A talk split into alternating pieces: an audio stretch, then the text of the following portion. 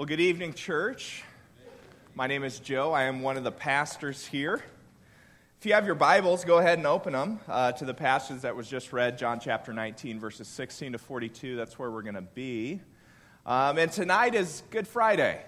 It's the night where we take a step back and we look into the crucifixion of Jesus. Not that the cross is something that, that we ignore the rest of the year. In fact, uh, every day we live in light of the cross. Uh, every day we allow the sacrifice of Jesus to inform every little part of our lives. However, today is the day we focus in specifically on Jesus' suffering on a Roman cross almost 2,000 years ago. And more than that, more than, than his suffering on the Roman cross, even worse than, than what he suffered, even worse than all the physical pain that he suffered from the nails and the scourging and, and, and, the beating and all of that, even worse than all of that was the fact that he bore our penalty for sin, which was the wrath of God being poured out on him. There are so many aspects of the cross and, and sacrifice that we can look at, but, but I believe the gospel writer John and, and how he unpacks this story of the, the crucifixion that he wants us to look at it through the lens of God's plan. More specifically, through the lens of the sovereignty of God. Now, you might hear this word sovereign a lot, uh, especially if you're in and around the church quite a bit, but it's a big word. I had to look it up in Webster's dictionary to try to figure out what it meant. Um, but, but I think it's important that we define what, what sovereignty is. And I think a working definition that I think of when I think of sovereignty is that God is in control. There, there is absolutely nothing in the universe that happens outside of his authority or his influence. Let me say that in a different way. There is nothing in the universe that happens without him allowing it or directly affecting it. Nothing in the universe happens outside of his authority or his influence. He is always present, all knowing, and all powerful. God has never lost control at any point in all of eternity.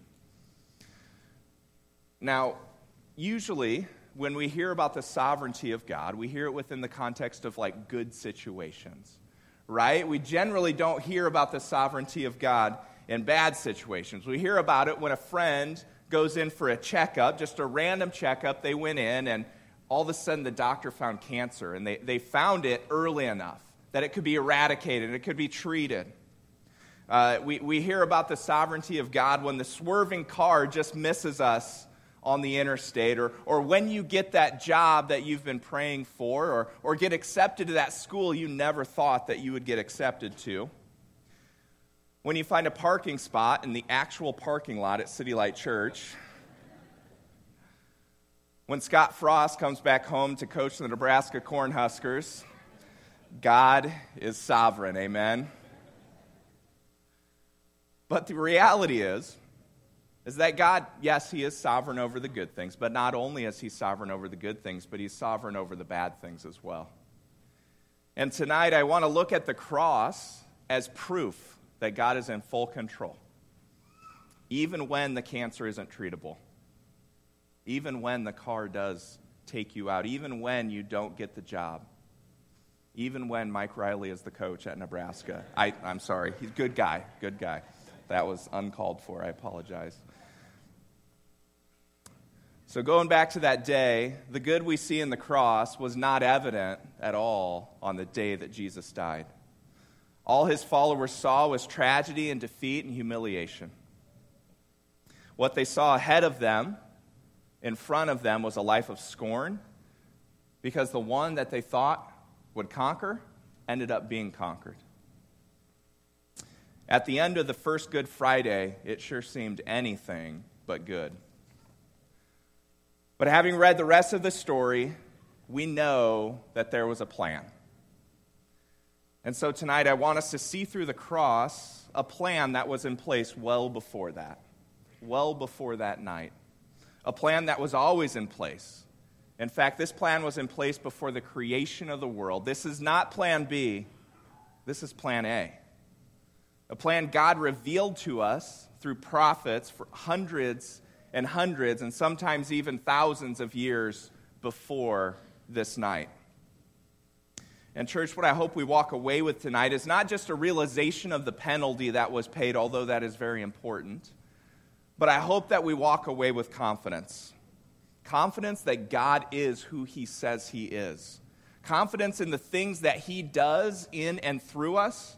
And ultimately, confidence in His plan for redemption that has happened and that will happen. So, the title for my sermon tonight is The Good, the Bad, and the Sovereign. So, let's go ahead and jump in. There are three truths from this text that I pray will comfort you and encourage you tonight. And the first is this God is sovereign over the details. God is sovereign over the details. In tonight's passage on the crucifixion that Christine read, John is showing us the tremendous pain and sorrow that Jesus is going through.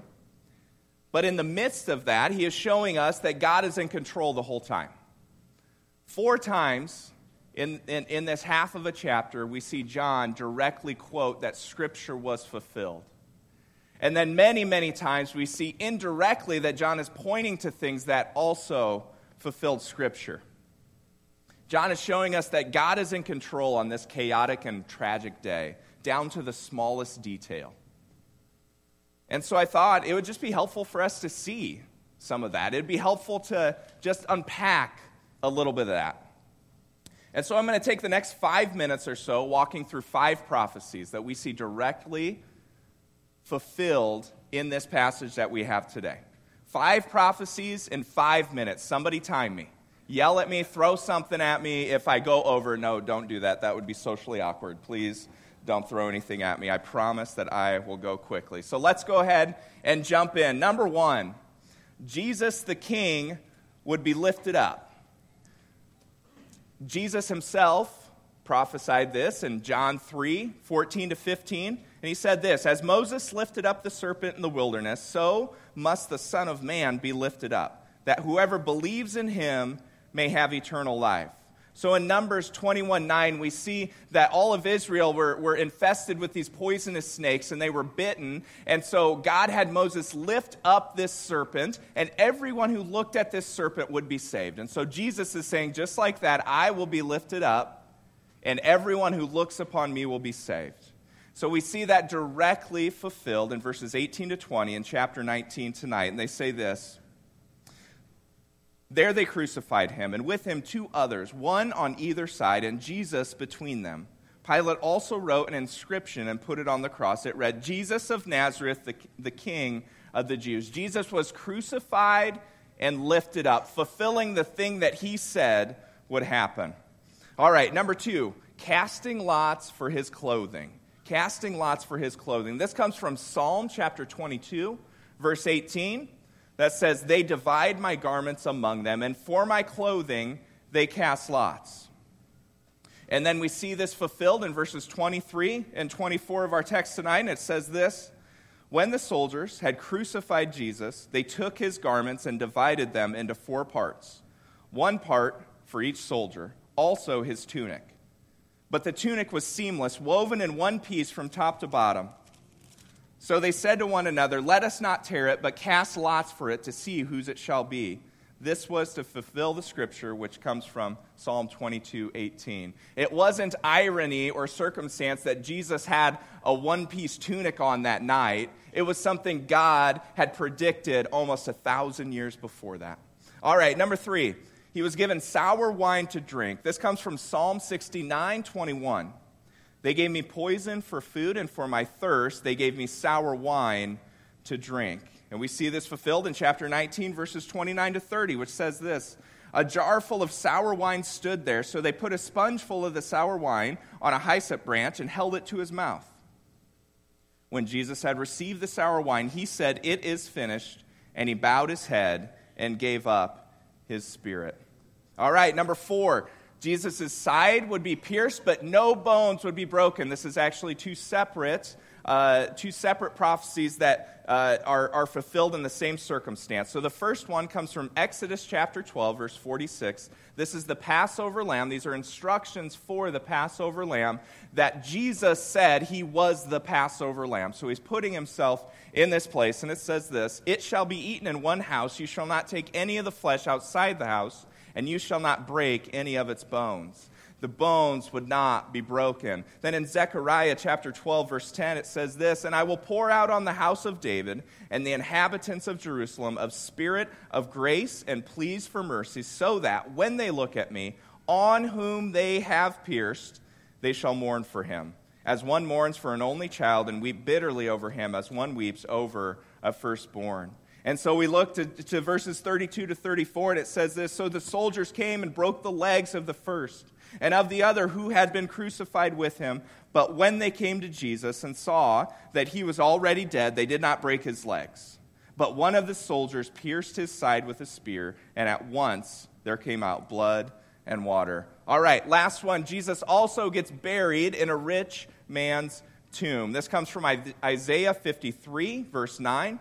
And they made his grave with the wicked and with a rich man in his death although he had done no violence and there was no deceit in his mouth. We see this fulfilled in verses 38 to 42, where a man named Joseph of Arimathea, who Matthew said was a very rich man, came, took Jesus down from the cross, which they don't do. They usually leave the body up there, but he came and took the body down and placed it in his own tomb, in a rich man's tomb. Now, I just read five prophecies directly fulfilled there. Not sure if anyone timed me. Let me know how I did after this. Six minutes. Dang it, so close. Five prophecies, but there are about 28 prophecies that are fulfilled in the crucifixion alone. That's not to say anything about his birth or his life or his resurrection. 28 prophecies on the one day of the crucifixion. Now, if you're here tonight and you're not yet a follower of Christ, perhaps you've got doubts about faith or the divinity of Jesus. Is Jesus actually God, like he said, or did he actually even say that? Fulfilled prophecies serve as compelling evidence that Jesus was, in fact, who he said he was. He said he was God, and all of these prophecies fulfilled confirm that episodes in the life of Jesus that were predicted hundreds, and in some cases, even over a thousand years before Jesus walked the earth, come to fruition in very specific detail. Something supernatural is at play. Now, we might say, as, as we hear this and read this and see this, well, of course, as God is sovereign in the life of Jesus, that is his son, but what about me? Ephesians chapter 1 verse 11 says that God works all things according to the counsel of his will. All things. Just God God is just as sovereign over the minute details of your life as he was of the details of the life of his son. There is nothing that is done that he does not influence or allow. In fact, he knows much more about your every single moment than you ever will. And this matters to us tonight because we have to know what is unseen, church. We have to see the things that are unseen. We have to know the reality of who is in control at all times. We can fall into believing that, that we have an indifferent God, that, that we're on our own, and, and, and we have this life to control on our own. But through the cross, Jesus is showing us that we have a personal God that cares about every little bit of us. He's aware of your financial situation. He's aware of your, your feelings of loneliness and hopelessness. He is aware of your recent breakup and your broken heart. He is aware of the bitterness that your spouse has towards you. He is aware, church, and he cares. And so this leads us to our next big truth. Not only is God sovereign over the details, God's sovereignty is comforting. So if we know that God is in control and is completely sovereign, should that actually be comforting to us? Like, if we know He is in complete control, should we, should we be comforted by that? If we're honest, most of us, including myself, do not like being out of control. We don't like being the one that's not in control. I hate riding in the passenger seat of a car, just ask my wife, because I'm not in control. She nods, yes, she can confirm that. I've, I've flown with so many people who are super nervous and, and grabbing the sides of their chairs the whole time because they have absolutely no control over the situation. Pastor Cameron might be one of those people. I'm just throwing that out there. But what we see in the text here is that God is both sovereign and good. He is both sovereign and good.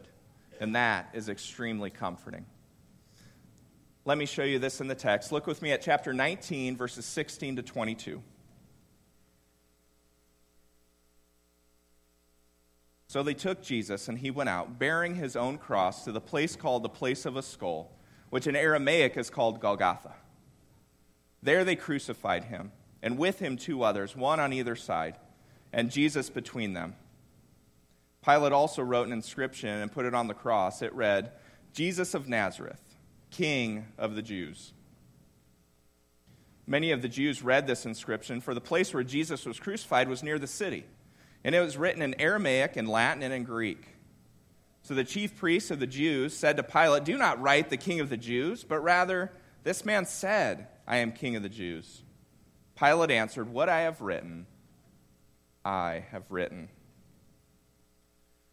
Now, we need to dig into the context of this a little bit just to see why this is a good and, and comforting thing. First, remember that Jesus said he would be lifted up. Just like Moses lifted up the, ser- the serpent in Exodus, Jesus would also be lifted up. However, the Jews who were the leaders in, in, in trying to get Jesus executed. Remember, it was not the Romans that were searching for Jesus, it, it wasn't them that were looking for him, but it was the Jews that were behind this, the Jewish leaders. Well, their primary custom for putting people to death was stoning.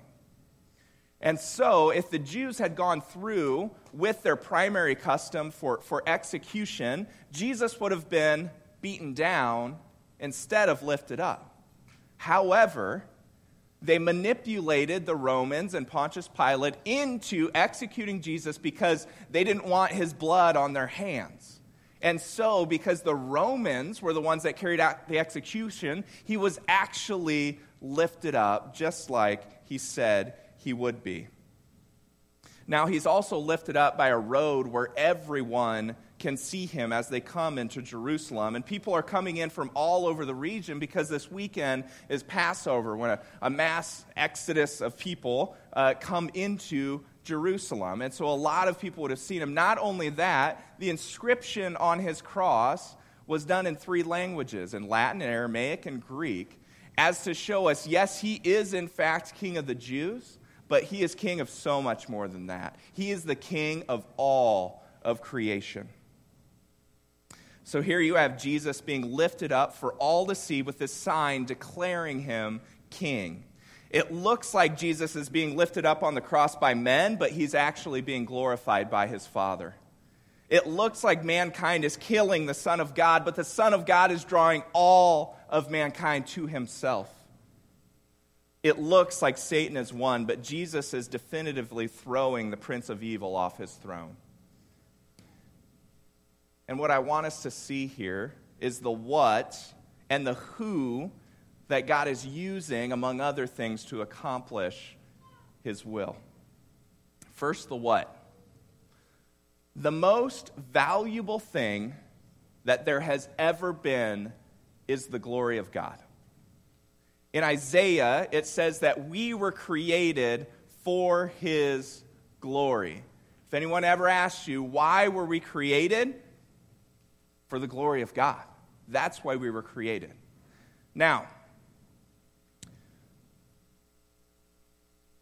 when we think of glory, it, it, it, can be very hard to understand. And, and even to try to define it in a simple term is always going to come up short because it, it's a large term. I can tell you what a football is, but I can't tell you what glory is, right? I can tell you what a baseball is, but I can't really tell you what beauty is. It needs to be experienced. But for tonight's purposes, I, I, what I want us to see, God's glory, is his, his public expression of who He is. God's glory is His public expression of who He is. The sunshine, the clouds, the stars, love, poetry, music, how He created us, the list goes on and on, but all of these point to the glory of God. Then we learn that in Jesus, all of the glory of God dwells bodily.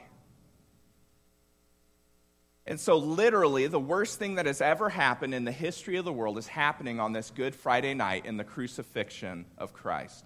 The glory of God, the most valuable thing there has ever been, is being put to death. And yet, even through the worst thing that has ever happened, God is using it in a way that it's going to be the best thing that has ever happened. He is turning the worst thing into the best thing. Not only do we see what he is using, let's see who he is using through this. He is using people who are doing evil to accomplish his purposes, which are good. He is using the evil motives of Pilate and the Jewish leaders and the soldiers to accomplish his plan of redemption. Now, what's important to understand and to know in this is that God is not causing them to sin. He's not making them sin as to reduce the severity of sin, but He is using their sin for His purposes, which are good. God is in part using our sin to put an end to sin. He is using death to put an end to death. God's, uh, God used our greatest enemy, death, to end our greatest threat, sin. There is nothing that is outside of God's control, and He uses His control for our good in His glory. Now, I am very much an imperfect father. I um, fail my kids more times than I would like to admit. However, I can confidently say, despite all the failings and all the failure, that I truly love my kids and I truly want the best for them. But sometimes the best for them is not exactly what they want. Sometimes I allow them to experience consequences that they really don't like. Sometimes I discipline them and do not allow them to do things that they really want or have things that they really want to have. There have been times where my children have been red hot mad at me. There have been times where it seems like I have just crushed all of their hopes and dreams.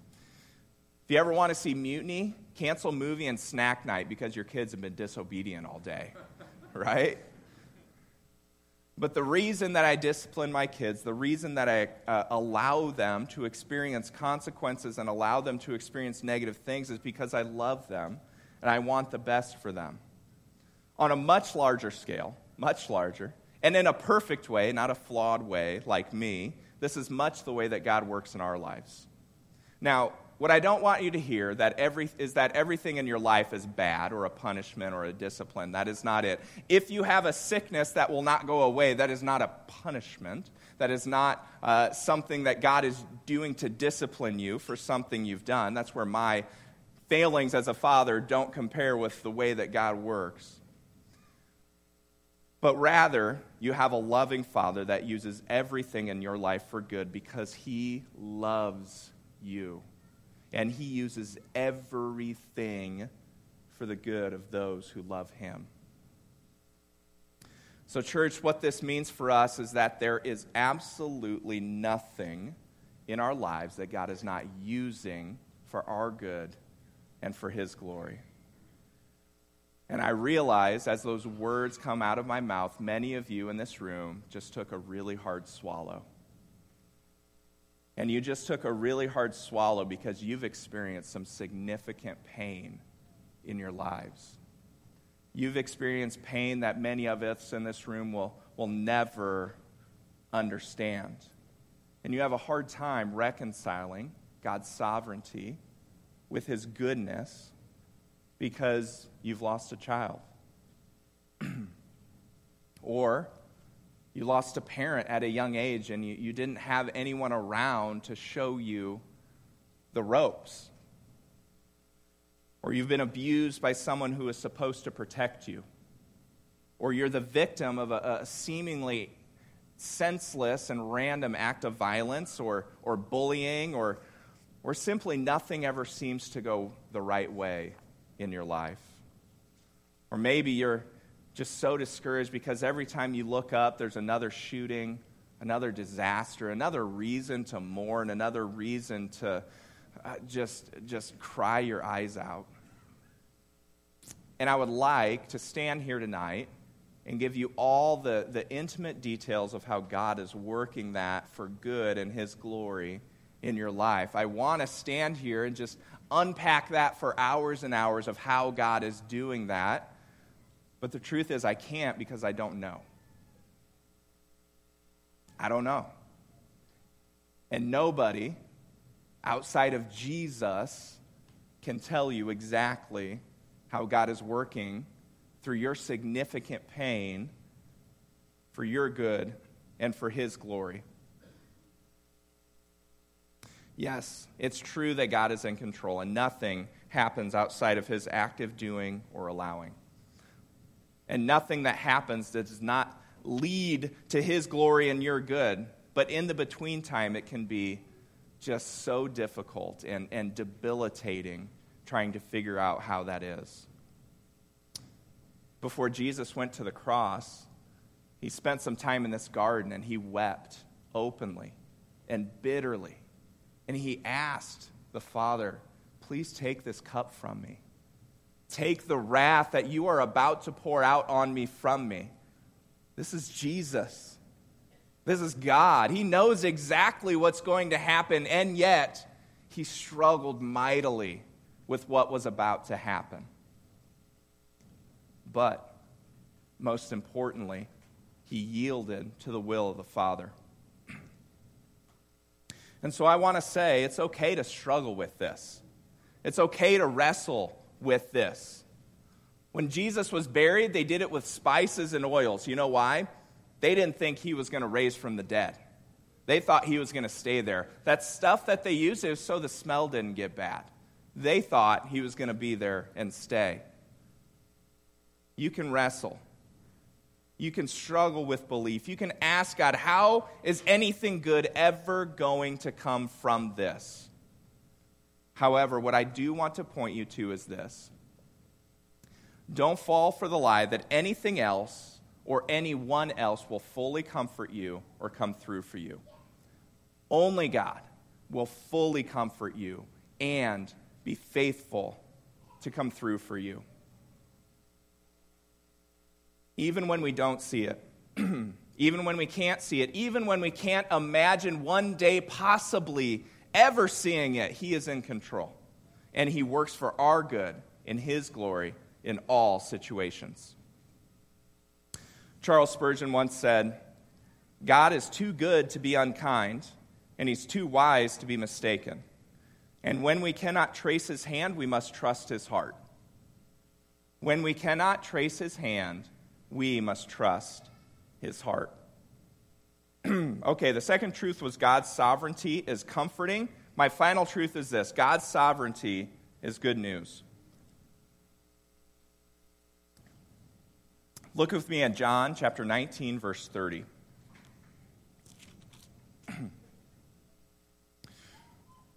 when Jesus had received the sour wine, he said, It is finished. And he bowed his head and gave up his spirit. Once again, we see God show his sovereignty in this, state, in this statement. It says he gave up his spirit. Nobody took it from him. Church, let me tell you something. Jesus was not murdered, he gave his life up. Nobody took a thing from him that day, he gave everything. Jesus looks like a lamb being led to the slaughter. But what is going on underneath is he is a lion looking for his prey. And his prey is sin, death, and Satan. For thousands of years, we were alienated from God. Because of our sin, we could not approach Him. We had fallen short. We were made for His glory, and we fell short of that glory. The very thing that we were created to, to do, that we were created for, we had, we blew it so bad. We couldn't even fulfill the very thing we were created for. But instead of wiping us off the earth, He came to the earth and did for us what we couldn't do for ourselves. He submitted the Son to suffering that he didn't deserve, to suffering that only we deserved. But on that cross, God turned bad news into good. And, church, this is what I want us to see here. God is not an, un, an indifferent God. He is not an uncaring God. He is not a God that just allows things to fall as they may. And there is no better example of this than the cross. When he said, it is finished. When he said it was finished, those around him would have heard bad news. That everything he worked for and taught in the kingdom he said he would usher in, it was finished. But when he said it is finished, he meant something much, much different than what they thought. His plan was much more glorious than anything the disciples and, and followers of Christ could have imagined. He wasn't just delivering to them a temporal kingdom still under the rule of death, but an eternal kingdom where death has been defeated. Oh, church, the cross seemed only dark, but in reality, it was also so, so bright. The darkness that is our sin is the reason for the cross. It is the reason for Jesus to need to be the substitute. The wrath of God was poured out onto his Son, in whom the whole glory of God dwelled. But the light is this. The light is this that, that Jesus, what he finished was sin. What he finished was death. What he finished was pain and tears and wars and sickness and conflict.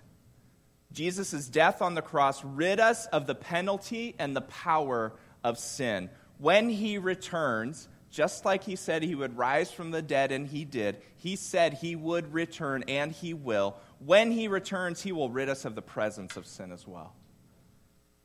Revelation 21 4 says this He will wipe away every tear from their eyes, and death shall be no more.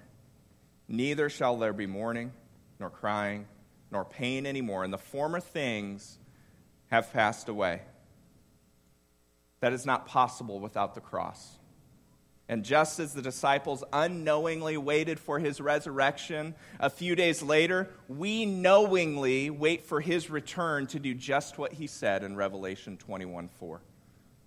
What is finished is your addiction, your cancer, your rebellious child, your pain from the loss of, of losing a close loved one, the earthquake like, ripples from, from your sin or someone else's sin in your life this has already been done and waits to be completed when he returns. And so, church, would the cross be confirmation for you? Would the cross be confirmation that God is sovereign and good? That he does, in fact, allow bad, but he works that bad into good for our sake and for his glory that if you are in Christ, you have nothing to fear and everything to look forward to. If you're in Christ, you can be confident that He is using all things, including the deepest pain that you have ever experienced, to work for your good. When I was 18 years old, I surrendered my life to Jesus, making Him my Lord. I realized my need for a Savior and His sacrifice for me. From that day forward, Good Friday was no longer a, a religious service, but actually came to be good for me personally. The cross is more than a symbol, Jesus is more than a historical figure. Because of what he did on this day almost 2,000 years ago, I can have confidence that all of this pain, all of this sorrow will one day be gone. One day, I, along with the rest of who call on the name of Jesus Christ will experience the full glory of God without the presence of sin and death. And that everything He is doing in my life right now is preparing me for that day. And if you're here tonight and you have not surrendered your life to Jesus, I want to invite you to do that. There is no work to be done before you do, there is no cleaning up of your life that you need to do before you come to Jesus. He did that work on the cross. John chapter 1 verse 12 says, "But to all who did receive him, who believed in his name, he gave the right to become children of God." And so tonight if you feel like God might be telling you to let go, to surrender, to believe that he is who he said he is, I would encourage you after I'm done with this sermon, there's going to be a team of people in the back that would love to talk to you and pray with you. And they love to pray with you to receive Jesus as Lord.